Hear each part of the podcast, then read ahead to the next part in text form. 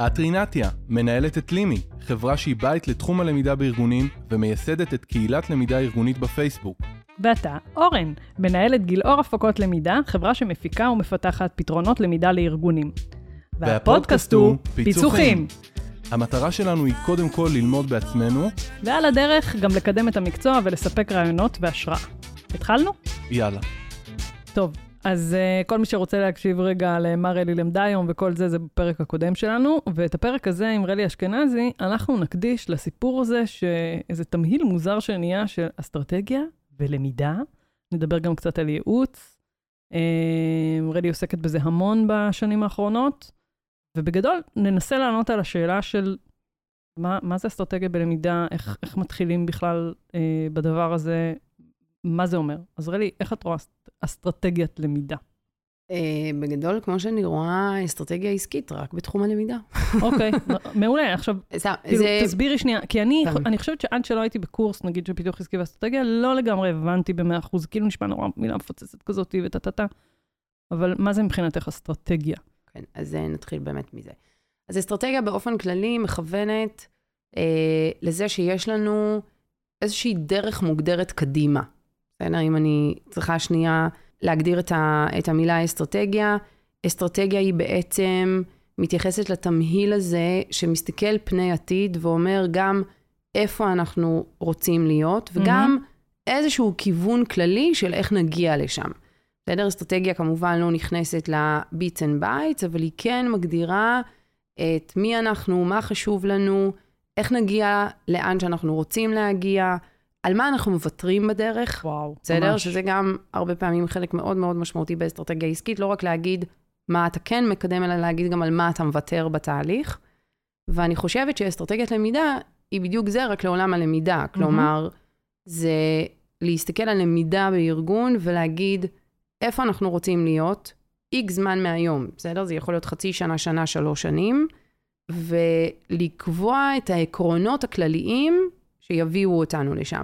מעולה. בהינתן מלא דברים שתכף זהו, אני, אני. אוסיף לזה שכאילו ההינתן, בעיניי זה כאילו אסטרטגיית למידה, זה קצת אה, מטריושקה, אה, מה שהעם הפשוט קורא לו בבושקה. סתם בבא זה מישהי עולה חדשה חפרה לי על זה שצריך להגיד מטריושקה ולא בבושקה. ולכי. תסביר לה שזה מבאס. כן.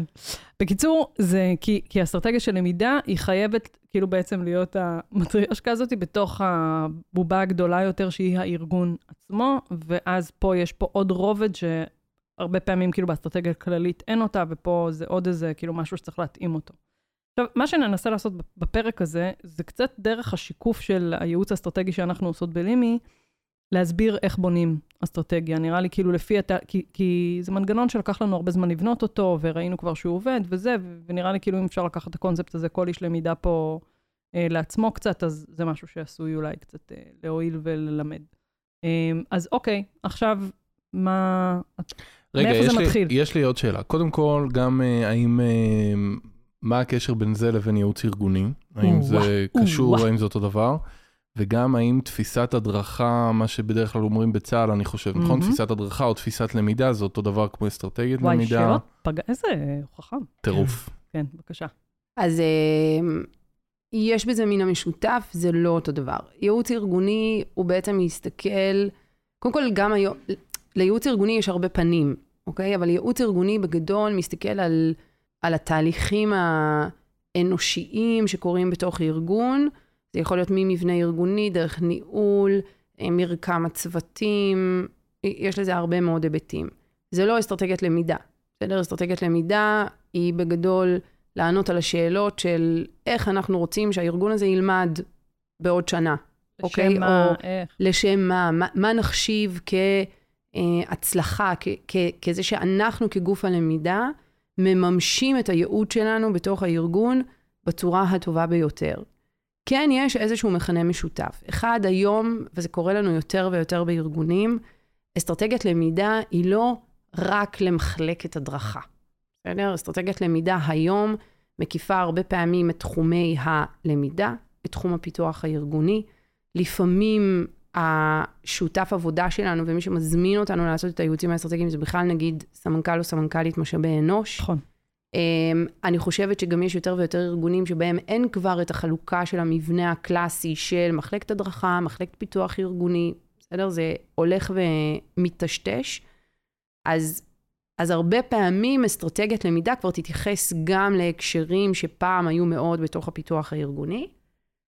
עוד עניין שאני אוכלת עליו את הראש כל הזמן, אה, והנה, הגיע הזמן לעשות את זה גם בבקשה. פה, זה כל העולם הניהולי. אוקיי? זאת אומרת, אני חושבת שהמכנה המשותף הוא להבין שאסטרטגיית למידה היא לא, לא רק של מחלקת למידה. אסטרטגיית למידה בארגון היא של כל הארגון, וכל הארגון מוציא אותה לפועל, ולמנהלים או המנהלים הם שחקן מאוד מאוד מאוד משמעותי ביכולת שלנו לייצר ובטח ובטח לקדם אסטרטגיה של למידה. וזה, אני חושבת, חופף או כאילו מייצר איזה ממשק מאוד חזק לעולם הייעוץ הארגוני. אני, אני אוסיף על זה עוד דבר, שספציפית בעולמות הייעוץ, וכשאנחנו באות לעשות אבחון וכל זה, אנחנו לגמרי משתמשות בכלים מתוך העולם של פיתוח ארגוני. זאת אומרת, אני חושבת שאם לא הייתי לומדת פיתוח ארגוני, הייעוץ הזה היה נשאר ברמה אפילו טקטית באיזשהו מובן, ואתה צריך מאוד לפתוח את הראש, גם ברמה העסקית וגם במשקפיים של פיתוח ארגוני, בשביל להבין באמת איך נכון לבנות אסטרטגיית למידה לארגון, כי אתה לא יכול להישאר רק במשקפיים של למידה, זאת אומרת, וזה אגב, עכשיו רגע, אני אדבר רגע, מי שלא יעבוד עם לימי נגיד בזה ועושה את זה בעצמו אצלו בארגון, אני חייבת לוודא שיש את מי שמחזיק גם את המשקפיים של פיתוח ארגוני, גם את המשקפיים של פיתוח הון אנושי, גם את המשקפיים העס- העסקיות או הארגוניות הארדקור, ולא להישאר רק בעולם הזה, ואני חושבת שזה אחת התרומות הכי גדולות שכשאנחנו מדברות על ייעוץ אסטרטגי בלמידה, זה שאם לא היינו באות מהעולמות האלה גם של פיתוח ארגוני, היה לנו מאוד מאוד קשה באמת uh, לעשות את זה לעומק.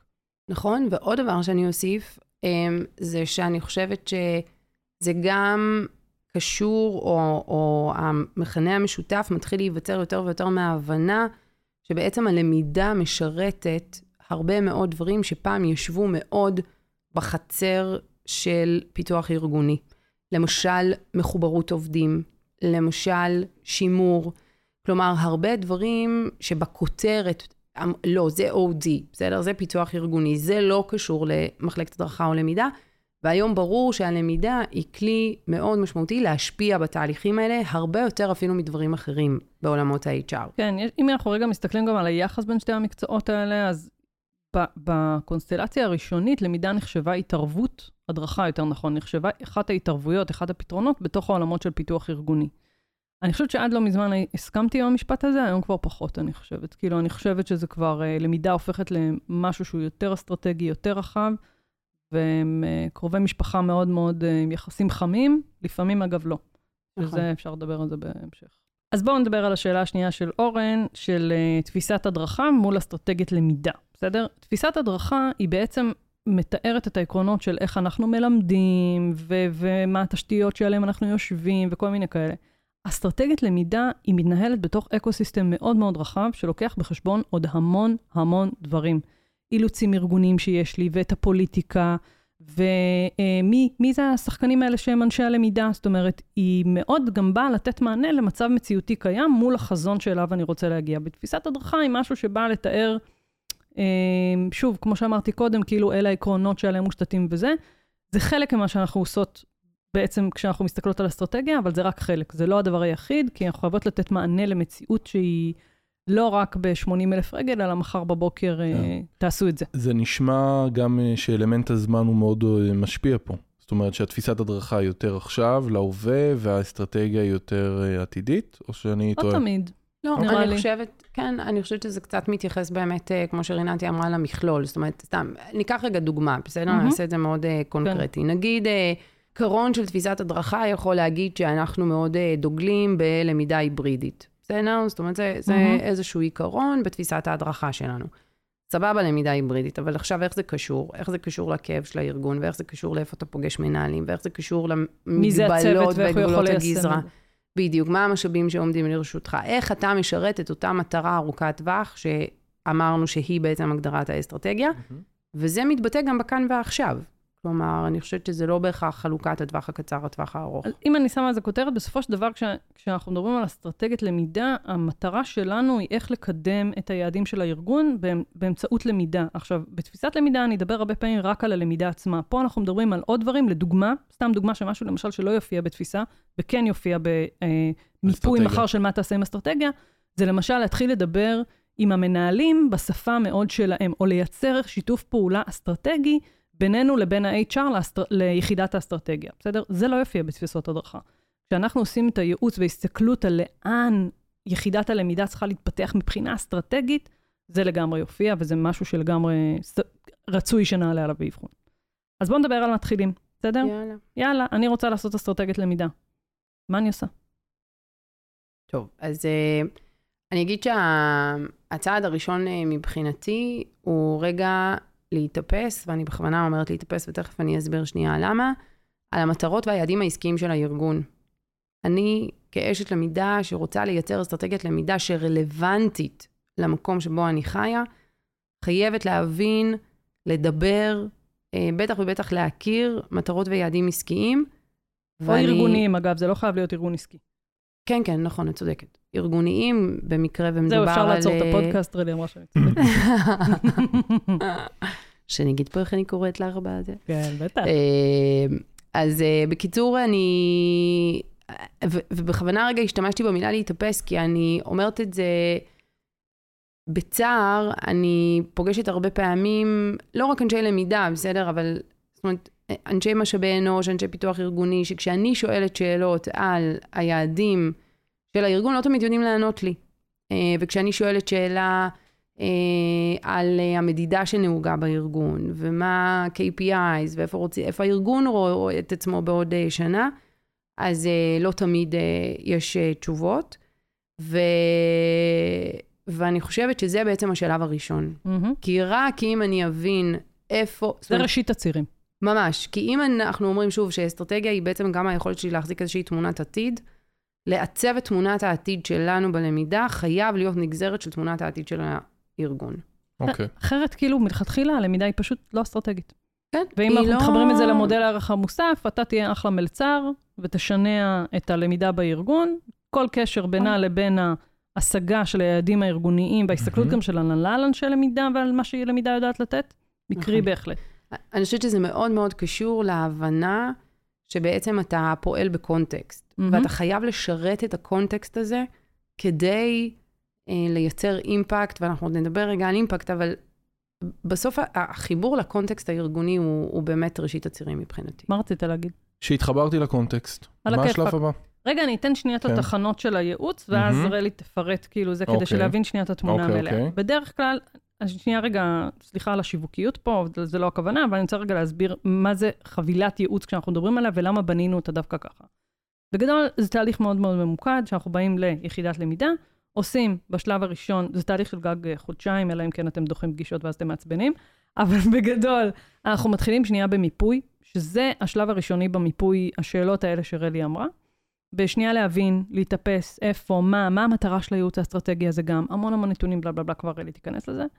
אחרי זה, אנחנו בעצם מזקקות את מה המסקנות המרכזיות. בסדר? כאילו באמצע התהליך כזה אומרים, אוקיי, הנה הדברים שהבנו עד כה.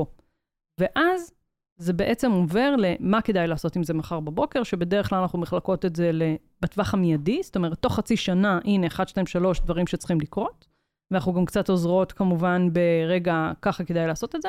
ובטווח הארוך יותר, דברים שאנחנו מבינות שלא יכולים לקרות תוך חצי שנה, אלא ייקח להם יותר זמן, וזה מתוך הניסיון וההבנה שלנו של הארגון, כדאי לעשות, וזה בגדול המסלול, כשבסוף בן אדם מקבל מעין playbook כזה, ממש אה, מצגת נורא מסודרת, שפורטת את כל הדרך הזאת, בדרך כלל גם אפשר ללכת איתה להנהלה וכולי. עכשיו, אני לא רק מספרת את זה כדי שתבואו אלינו למיליות אסטרטגי, אלא כי זה בכל משהו... בכל מקרה, אנחנו פנויות רק מספטמבר צפונה. תכלס, נכון. אבל, אה, אבל כאילו גם בקונספט של איך שאתם עובדות בארגון, וזה גם חלק מהמטרה שלנו בתהליכי ייעוץ האלה, כאילו ללמד אתכם איך עושים את זה כדי שתוכלו לרוץ עם זה אחרי זה, הלאה, זה, זה בגדול הקונספט שלקח לנו הרבה במקום העוד שעות ייעוץ.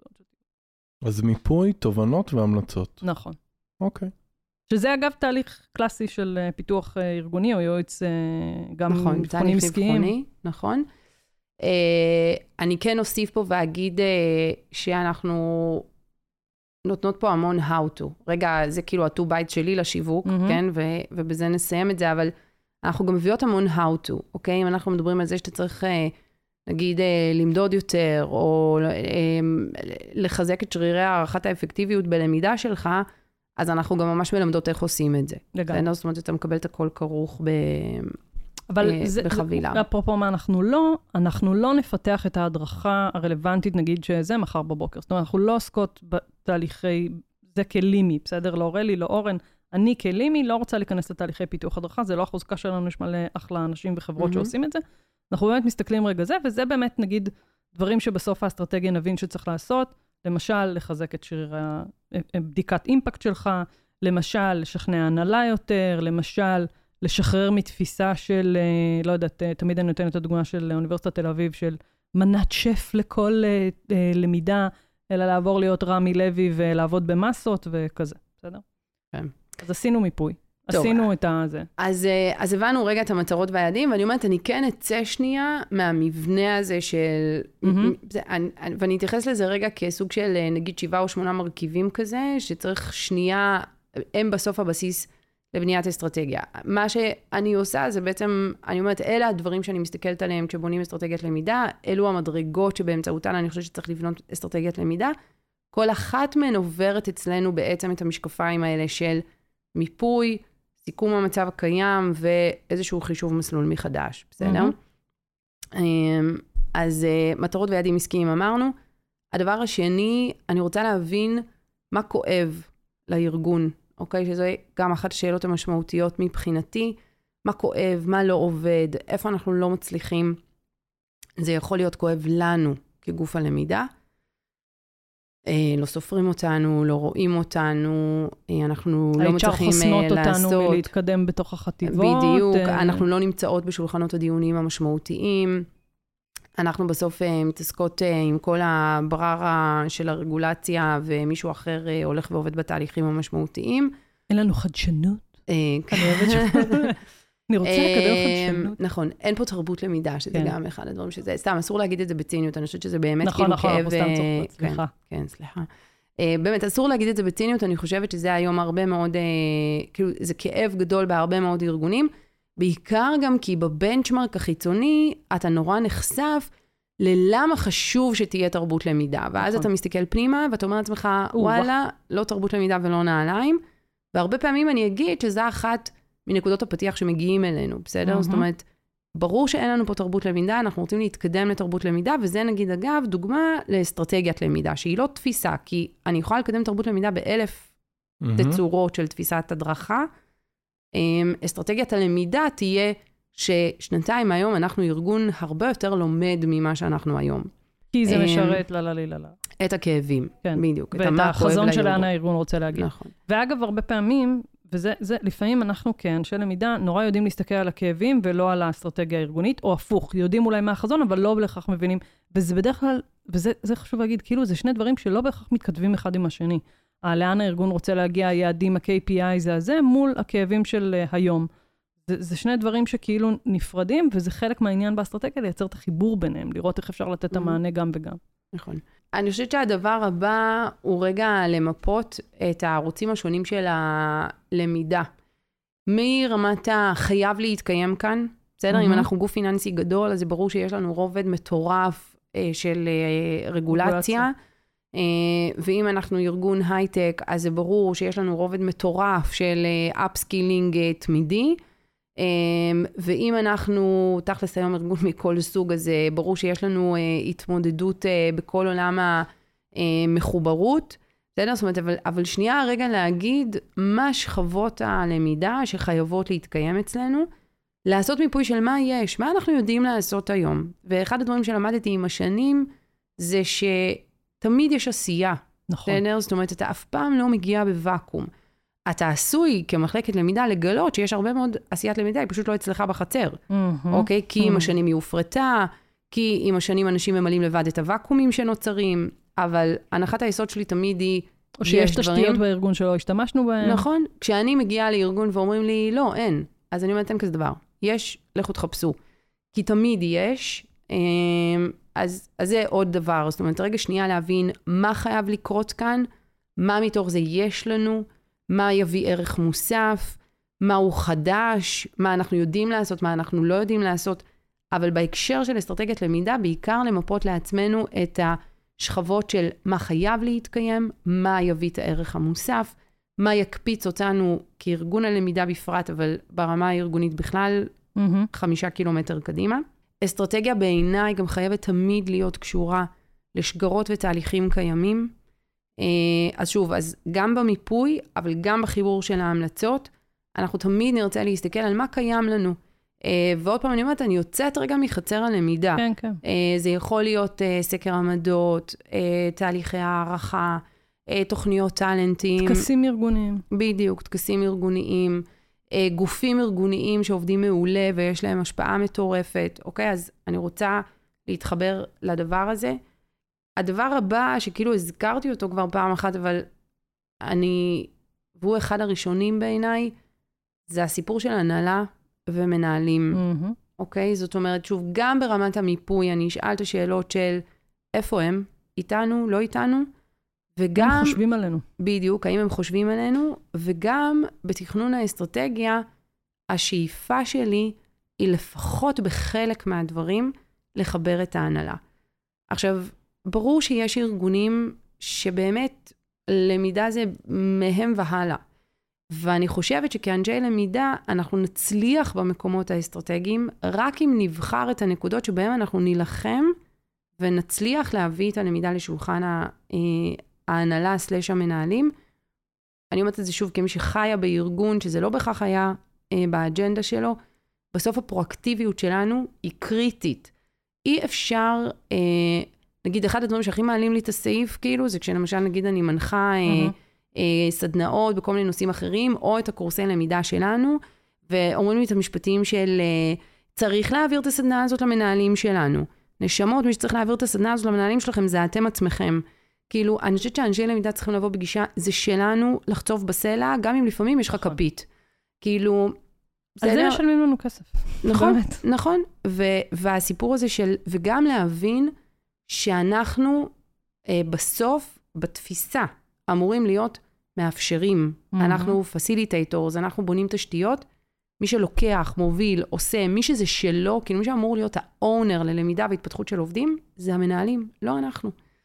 אמ, ואני חושבת שהרבה פעמים, אה, כאילו, יש אה, בלבול. אני, יש לי הרבה מה להגיד על זה, כי אני, אנחנו נשמור את זה אולי לפרק אחר, אבל אני קצת מטילה ספק באמירה. אני מסכימה שמנהלים הם אלה שצריכים גם לקדם וגם לעשות וזה, אני חושבת שהם לא יכולים להיות זה, בטח בעומסים שקיימים היום. אני חושבת שצריך להגדיר מה המנהלים מצופה מהם, ולא להגיד כל דבר זה רק המנהלים, התפקיד שלהם, כי אני חושבת שבאמת, וואו, זה, זה עולם מאוד מאוד עמוס של מנהלים, ואנחנו צריכים לעזור להם לעשות את זה, ולראות איך הכי נכון שהם יקדמו את הלמידה. אבל למצוא באמת הדרכים שהמנהלים מסוגלים לעשות את זה. ולא עכשיו להגיד, יאללה, תוציא את העובד שלך לקורס עכשיו שהוא לא יהיה ב- ב- בתפקיד בסוף איקס זמן, אני לא יכול להוציא אותו, כי יש עומס של משימות כרגע. זה צריך למצוא את הדרך להגיע אל ליבם ולראות מה באמת הכי מתאים להם ואפשרי עבורם לקדם את זה, ולא רק להגיד, טוב, זה אחריות של מנהלים, ואם המנהלים לא... כאילו, זו אמירה שאני מאוד מסכימה איתה, אבל צריך כאילו לעטוף אותה בצורה ש... שלא סתם לזרוק אחריות אני. אני מסכימה עם זה מאוד. אני אחדד את מה שאמרתי, כי זה לגמרי מה שאני מכוונת אליו. כשאני אומרת שאנחנו פסיליטייטור, זה זה. בסדר? זה okay. אוקיי. בין היתר כאילו לבנות תשתית שבאמת מתאימה למנהלים, לעומסים. זה לא מהמקום של אני מנפחת את הכדור ואז זורקת אותו למגרש של המנהלים. ממש לא. אבל זה להבין שבסוף חלק גדול מאוד ממה שקורה בלמידה הוא בקונטקסט של פיתוח עובדים, ומי שצריך להיות בחזית פיתוח כן. העובדים זה המנהלים ולא אנחנו. אמ, ברור שאני, זאת אומרת, התפקיד שלנו כאנשי למידה הוא, שוב, לייצר תשתיות משמעותיות, זה לעשות דברים, להוביל דברים. המילה, אני חושבת שמאוד מאוד מתאימה פה, היא אקו-סיסטם. Mm-hmm. שאת מאוד נכון. אוהבת אותה גם, ועשית שקף נכון. מרהיב על האקוסיסטם הזה. נכון. אז זה אחלה. אוקיי, מה עוד? אמ, מה עוד? אז... אמ, זה הרבה שאלות מאוד קריטיות. כן, אז עוד אה, משהו שהוא, שוב, הוא, הוא גם במיפוי, אבל גם בתכנון האסטרטגיה, כן? Mm-hmm. כל דבר כזה מתבטא בעצם בכל החלקים אה, בשרשרת הזאת, זה כל הסיפור של משאבים, גבולות גזרה, לא משנה רגע איך אה, נקרא לזה. קריטי. אמ, זה, זה בעצם מציאות, זה המציאות שאותה אנחנו חיים.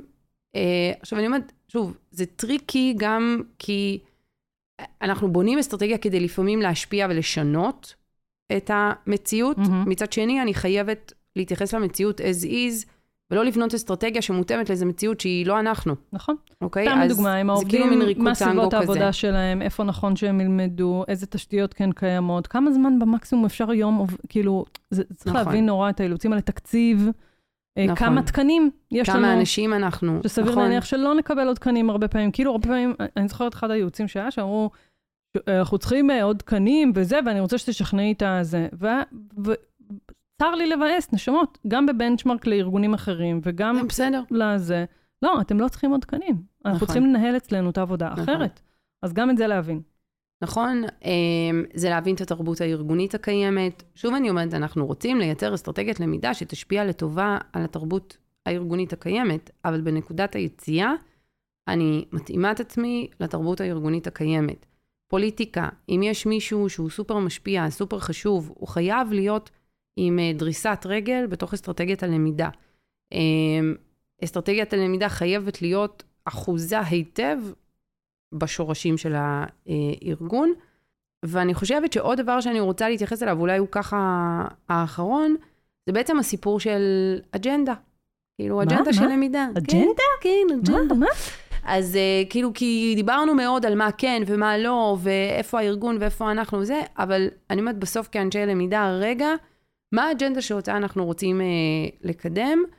איפה אנחנו, זאת אומרת, מכל הבאזוורדס ומכל הטרנדים ומכל הדברים נכון שמסתובבים עבורנו? שם בחוץ, מה נכון עבורנו? מה אנחנו מאמינים שבאמת ייצור כאן איזשהו שינוי, י- יגרום לארגון שלנו להשיג טוב יותר את היעדים שלו, יעזור לקדם את הדברים שזיהינו בשלב ה- ה- הכאבים, אה, ולייצר מזה איזושהי אג'נדה שהיא לא גנרית. כי לדבר היום על אה, lifelong learning ועולם העבודה, כאילו זה, זה כבר נורא נורא גנרי, זה ברור שזה פוגש את כולם, וכולם צריכים את זה.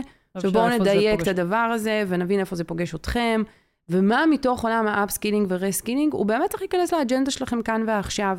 כי כמילים גנריות, יכול להיות שזה לא לגמרי, רלוונטי גם לכם. תצורות למידה, לגמרי. אני רוצה להוסיף על זה ששני דברים. אחד, אה, יש פה הרבה להסתכל בלבן של העיניים של הארגון. זאת אומרת, נגיד אנחנו בשלבים האלה אוספות המון, המון, המון נתונים. כמה עובדים יש בארגון? כשיש. נכון, כשיש. מה הפילוח שלהם, על מה הולכות שעות הלמידה, כל נתון אפשרי כדי לזקק ממנו את הדאטה, ש... לקבל החלטות באמת רגע ולהסתכל על זה, אנחנו מגלות המון המון בעולמות של נתונים כשהם קיימים, תוכניות למידה אחורה כזה, וגם גם כאילו באופן כללי, אני חושבת שהנתונים האלה הם מאוד מאוד משמעותיים, גם מה שיש זה טוב, זאת אומרת, גם מה שיש לכם, גם אם אין לכם את כל הזה, זה בסדר גמור. והדבר השני, זה שזה, אני חושבת שזה למדנו עם הזה, זה דורש זמן.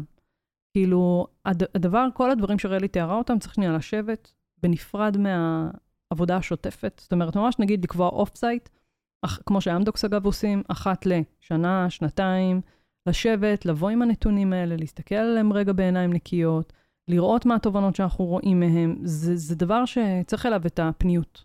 נכון?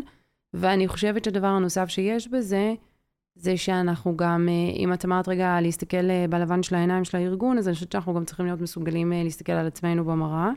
אני חושבת שזה בעיקר, זאת אומרת, זה עוד יותר קשה במקומות שבהם יש המון עשייה. מהמם. כי, כי מטבע הדברים ואז אתה אנחנו הרבה לפעמים פעמים... לא רואה שאתה בפול גז בניוטרל. נכון, ומטבע הדברים אנחנו נורא מאוהבים בעשייה של עצמנו, וקל לנו מאוד להגיד שהדברים לא קורים, לא בגללנו, מהמם. כן? אלא כי הארגון והמנהלים והתקציבים והמשאבים והעובדים והתרבות ולללי לללה, ובסוף, אני לא מאמינה שאמרתי לללה בפודקאסט, אה, בחיי זהו, אני נושכת הלשון ומתאמצת, לא זה. אה, אבל, אה, אבל רגע, וזה לא פשוט, וזה לא נכון. פשוט רגע בכלל להחליט מה אני מורידה מהצלחת, ויש דברים שאני עושה כבר שנים, ווואלה, פתאום להגיע למסקנה של לא, ביי. זה לא מספיק, לא מספיק מקדם, לא מספיק קשור, לא מספיק אסטרטגי. אגב, אם אין, שוב אני חוזרת כאילו לסיפור של הייעוץ וזה, אבל אם אין גם תקציב עכשיו לייעוץ או משהו כזה, שבו עם איש למידה אחר, מארגון אחר, שישאל אתכם את השאלות האלה, שיסתכל על זה בעיניים נקיות טיפה, וקולגה, ושיעזור לכם אה, לראות שנייה, להסתכל על משובים שלומדים, לעשות שולחן עגול, כאילו טיפה, ואתם תעשו לא, זה יכול להיות אחלה דבר. אמ, ואז מגיע השלב שאחרי שכל הדברים היפים האלה, יש לנו קצת תשובות אליהם. יש שלב שבייעוץ שלי אני נורא נורא אוהבת, שזה השקף vision, uh, או השקף uh, תובנה. שבו בעצם אנחנו שמות איזושהי אנלוגיה שעוזרת לנו להבין מאיפה למה. בסדר? ניקח דוגמה קלאסית, אמ, שאני חושבת שהיא הפילה לי את האסימון גם בצורך הזה, שוב, אני חוזרת לאוניברסיטת תל אביב, לסיפור הזה של במקום עמדה של מנות שף נורא מושקעת, וכל קורס אני משקיע בו וזה, אז אני בעצם עוברת ללהיות סופרמרקט של למידה, בסדר? או עם אחד הבנקים שעשינו ייעוץ, אז בעצם עשינו כאילו ציור כזה, שהחץ אמנם פוגע במטרה, אבל הוא פוגע ליד, הוא לא פוגע באמצע. וצריך נכון. להעביר בעצם את החץ להארדקור ליבה של תוך המטרה. אני חושבת ש... היה לך את הזה עם הכדור צמר. נכון, נכון, היה לי את הכדור צמר, שזה באמת לפעמים אתה פוגש מציאות שהיא כל כך מורכבת וכל כך זבוכה, שאני חושבת שלפעמים התפקיד של האסטרטגיה הוא בכלל רגע להבין מאיפה מתחילים לפרק את הדבר הזה. אמ, אני חושבת שהרבה פעמים האסטרטגיית למידה היא כאילו באנלוגיה כזה של אה, כאילו בונים תשתיות תוך כדי תנועה, mm-hmm. כי אנחנו חייבים לבנות רגע את התשתיות ארוכות הטווח, אבל אנחנו לא יכולים לא להיות בעשייה תוך כדי, ואז תמיד יש לי בראש כזה את ה... התמונות האלה שאתה רואה שבונים כביש תוך כדי שבונים איזה מסלול אה, נתיב נסיעה אה, חלופי זמני. זה דוגמה מדהימה, באמת, לתובנה הזאת, לזיקוק הזה של מה למדנו מכל השאלות האלה שרלי שאלה עכשיו, וטה-טה-טה, וזה וזה, וזה המון עבודה, ופתאום להגיע לתובנה הזאת, יש בזה גם משהו, רגע, אני נכנס למנטליות של הדבר, גם טיפה משחרר. לגמרי. שאומרת, אוקיי, יש פה את הכביש שרץ, ויש פה עכשיו את הכביש המקביל שאני בונה, ועכשיו ככה אנחנו עובדים, וזה בסדר. נכון. כאילו, ואז בעצם מגיע השלב שבו אנחנו צריכים להחליט מה אנחנו עושים עם כל היופי הזה. נכון, ואז אנחנו בדרך כלל אה, נגדיר uh, כמה עקרונות, כי mm-hmm. אנחנו מאוד, uh, זאת אומרת, גם מהמקום של רגע באמת לזקק, או לקחת את התובנה המרכזית הזאת ולהפוך אותה לסוג של משקפיים, שאנשי הלמידה מסוגלים אחר כך לחבוש ביומיום, כי בעצם מה כל הרעיון באסטרטגיה? לא הייתי צריכה להגיד את זה בהתחלה סביב ההסבר, אבל בעצם האסטרטגיה בסוף אמורים להיות כמו סוג של משקפיים שאתה חובש, שכל קבלת ההחלטות שלך נעשה דרכן. ממש. משרת את האסטרטגיה, לא משרת את האסטרטגיה. עכשיו, זה לא אומר שאני לא אקבל החלטות שהתשובה עליהן היא מצפן, לא. מצפן, זה פשוט בדיוק. מצפן. בדיוק. סוג של מצפן או, משקפיים, שבעצם אומר, יכול להיות שאני אקבל החלטה שלא משרתת את האסטרטגיה, אבל לפחות אני מבינה שזה לא משרת את האסטרטגיה. אז אנחנו מתרגמים את זה לעקרונות. זהו, אם לדוגמה, בוא ניקח את האנלוגיה הזאת של כביש מהיר שרץ ולידו אני בונה בעצם מסלול קצת אחר. אז עכשיו אנחנו אומרים, אוקיי, הבנו את התובנה הזאת, מה זה אומר בשבילנו מחר בבוקר? מה הדברים שאני צריכה לעשות תוך חצי שנה או תוך כמה חודשים בשביל לקדם את האסטרטגיה הזאת, בשביל להבין שככה אני אמורה לעבוד, מה אני אמורה לבנות לאורך זמן. אז למשל, בשביל לבנות את שני הדברים האלה, אז למשל זה יהיה, אה, נגיד אה, עכשיו אנחנו אה, מגדירים יישום של עיקרון של מעורבות מנהלים, mm-hmm. וזה בא לידי ביטוי בשני הצירים. אז מצד אחד אני בונה תשתית סביב הסיפור של מעורבות מנהלים, אני יכולה להפוך את ה... מנהלים לקהל יד שלי. מה זה אומר מחר בבוקר מעורבות מנהלים? אז... מה נמליץ שם לעשות? אז למשל במעורבות מנהלים, ד, דווקא אני אלך שנייה לה בתנועה, mm-hmm, בסדר? לא mm-hmm, אלא mm-hmm. בונים תשתית. זה אומר שלמשל אני אבחר יחידה אחת, ששם אני חושבת שאני מסוגלת לייצר קשר טוב עם מדהים. המנהל, והוא יכול להפוך להיות שותף שלי. אה, ושם אני אקדם איזשהו פיילוט. כי אחר כך אני אוכל להשתמש בהצלחה שיצרתי אצלו, להמשך. כדי ליצור אה, באז חיובי בארגון, כדי לרתום מנהלים אחרים וכאלה. אה, מעורבות מנהלים זה אומר, אם דיברנו נגיד על תהליכים קיימים, שגם נגיד ברמת הכאן ועכשיו, אבל גם ברמת התשתיות, אני אנסה להתחבר במקרה וזה לא יושב אצלי בחצר, לתהליכים קיימים עם מנהלים. יש תהליך הערכת עובדים. בואו שנייה נכניס מרכיב של למידה, או איך מנהלים מתייחסים לנושא הלמידה כשזה מגיע לפיתוח של העובדים שלהם. מדהים. אני אתן עוד דוגמה. למשל, אחת התובנות שהיה לי באחד הארגונים שעשינו בהם ייעוץ, זה הסיפור הזה של אנחנו לא נצליח לשבור את מחסום ה-HR. בסדר? ה-HRBP, הן לא נותנות לאנשי הלמידה להיכנס, זה מאוד מאוד בעייתי. וכרגע תמונת המצב הפרסונלית של מי שמנהל את כל הדבר הזה, זה שאנחנו לא נצליח לחדור את הדבר הזה, והעניין היה איך להיכנס מהדלת האחורית. וניסינו למצוא את הדרכים של איך להיכנס מהחלון ולא מהדלת, בסדר? ועכשיו למשל אפשר לעבוד באמת עם נגיד מנהלי מטות דווקא בתוך החטיבות. וזה משהו שכבר אפשר לעשות מחר בבוקר. ואפשר להפיץ ישירות לעובדים ולמצוא את התשתיות להפיץ ישירות לעובדים. וכאילו להתחיל למצוא את ה...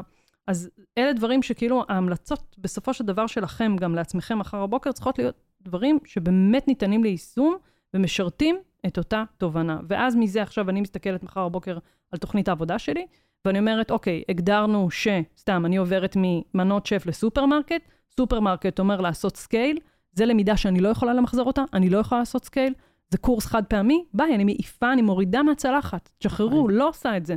לעומת זאת, פתרון כמו קורס במייל, תחרות בארגון, טה-טה-טי, מעולה, זה כן יכול להיות scale גדול, זה כן, הוא עוזר לי לתפיסה הזאת של הסופרמרקט, פגז. נכון.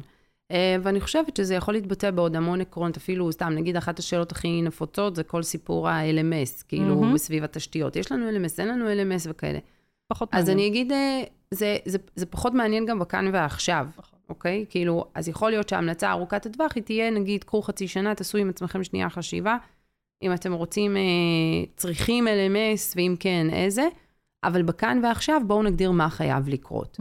אוקיי? מבחינת ניהול ההדרכה, מבחינת תהליכי הלמידה הבסיסיים שצריכים לקרות לאורך השנה, מאיתור צרכים, בניית תוכנית עבודה, מעקבים כאלה או אחרים. הרבה פעמים, אגב, חלק מההמלצות שלנו. לגמרי. דברים בסיסיים שאנחנו רואים שיחידת הלמידה לא מקיימת, ולגמרי יכולה למנף את העשייה שלה. נכון, זה בעצם ה-how to שאמרתי בהתחלה. עכשיו אני רוצה רגע לארוז, ובואי נדבר ממש שתי דקות על תובנות על שאנחנו רואות מייעוצים אסטרטגיים, שאנחנו עושות בלא מעט ארגונים, ולהתעסק באסטרטגיה ובנבכי העניינים של, אה, של היחידות האלה. אני לדוגמה, תגידי לי מה את חושבת על זה, אני לדוגמה רואה, שתינו, כאילו, נראה לי רואות את זה מאוד חזק, את, חזק, את העניין הזה של הצורך המובהק לעבוד כאקו-סיסטם. אקו-סיסטם עם ה-OD, כאילו עם ה-Organization Development, אקו-סיסטם עם ה-HR, אקו-סיסטם לפעמים גם עם יחידות שלכאורה לא קשורות באופן ישיר אלינו. וזה המון פעמים התובנות שלנו בייעוץ האסטרטגי עובדות שמה, וזה אחד הדברים שאנחנו צריכים להסתכל עליו לדעתי, האם אנחנו עובדים כאקו-סיסטם, או אנחנו רק בועטים אחד בשני פה. נכון? אני חושבת שזה לגמרי מרכיב אה, חשוב. גם, אה, אני אגיד את רואה את זה בארגונים? שאני רואה את זה בארגונים, ואני גם רואה את הצורך לפעמים לייצר לעצמי שותפויות במקומות הלא טבעיים. בסדר? השיווק יכולים בדיוק. להיות אחלה שותף ל- ל- ללמידה. Um, אני אוסיף עוד uh, דבר שאני חושבת שהוא כזה תובנת על שלי, um, זה באמת uh, הצורך ללמוד לעשות גם וגם. ו... ואני חושבת שזה מורכב. זאת אומרת, להיות, אה, איך זה היה? גם משחת שיניים וגם אה, מי. פה. זה, זה, לא, זה לא פשוט לעשות גם וגם. גם וגם זה אומר גם להתעסק בכאן ועכשיו ובטווח הקצר, אבל גם להמשיך להחזיק את הטווח הארוך, ויותר וואו. מזה, ללמד את הארגון להחזיק את הטווח הארוך. זה להיות במקום שנותן לנהל מענה... באופן כאורדי. בדיוק, זה להיות במקום שנותן מענה להדרכות רגולציה, כי אין מה לעשות, זה, זה חובה עדיין. וצריך, ואני לא יכולה להגיד שאני לא מתעסקת בזה, כי זה לא מספיק ואם זה אסטרטגי. להתעסק בלמידת עתיד. בדיוק. אה, ואני חושבת שלהחזיק את הגם וגם, וכל הזמן, או ללמוד איך מנהלים למידה בארגון, כשאתה כל הזמן מחזיק גם מהמם. וגם במלא מישורים, אה, מורכב. זה בעצם הדבר הכי מורכב בלייצר אסטרטגיה ולהפוך אותה למציאות. אז אני אגיד עוד תובנת על אחרונה, ואז נעבור לסיכום במילה, שאחד הדברים שאני רואה, זה, ואני מצטערת לבאס, אבל שהרבה פעמים אנחנו, אנשי הלמידה, לא מספיק יודעים לעשות את הרכיבים הבסיסיים בתפקיד שלנו, כמו מיפוי צורכי למידה, גם זה יכול להיות זמיש ואג'ילי ומגניב וזה וזה, אבל מיפוי צורכי למידה, אחי, שלוקח הרבה וקטורים בפנים, או לא יודעים הערכת אימפקט, או לא יודעים את הכלים הבסיסיים בתוך המקצוע שלנו, אני חושבת שאנחנו רואים את זה די הרבה. אנחנו אחלה מתפרנסות מזה, כי זה מה שאנחנו מלמדות אחר כך לעשות הרבה פעמים, אבל, אבל זה גם משהו שאני חושבת שהוא הרבה פעמים, אני רואה אותו בתוך uh, יחידות למידה. מהמם. נעבור לסיכום במילה? יאללה. יאללה. מסכמים במילה. יש לך מילה, רלי? יש לי. יאללה. אה, פתיחות. מה זאת אומרת? אני חושבת שאחד הדברים שהכי גורמים, או הכי עוזרים לתהליכים האלה להצליח, רגע, לא Mm. משנה אם אתה לוקח את זה כייעוץ חיצוני, או שאתה עושה את זה עם עצמך בפנים, באמת, יש אין סוף, לא אין סוף, אבל יש כמה דרכים לעשות את זה. אני חושבת שפתיחות היא מילת מפתח. פתיחות לבקר את עצמי, ופתיחות לפתוח את כל מה שאנחנו עושים בפני מישהו אחר, אה, ופתיחות ביכולת באמת להעמיד את האנשים שאנחנו... קיצור, פתיחות. מילה שלי, זה יפה המילה שלך. המילה שלי היא קצת הצידה. זאת אומרת, כן לתת לעצמנו את המרווח הזה, ממש לשריין אותו בלוז של הצידה הזה, של לא להתעסק בשוטף, לא להתעסק ביום-יום, להגדיר יום, יומיים בשנה, שבאמת, כמו שהנהלות בכירות עושות, לעשות לעצמנו את ה off-site הזה, שעונה על כל השאלות האלה. התובנות שיש שם הן מטורפות. באמת, מטורפות. אז הצידה קצת. לא לפחד ללכת טיפה הצידה כדי לחזור ולהתכנס בעיקר. והמילה שלי זה מצפן. שלום לך, אורן. שלום, אני פה. אתה אני היי, פה מקשיב. היי, מקשיב, ראיתי, כן. אמ, זה מצפן, כי נורא נורא נהניתי סוף סוף להבין עד הסוף מה זה ייעוץ אסטרטגי. ואז גם גיליתי שזה ייעוץ אסטרטגי זה הקיצור, אבל זה ייעוץ אסטרטגי ללמידה, מהמם. נכון?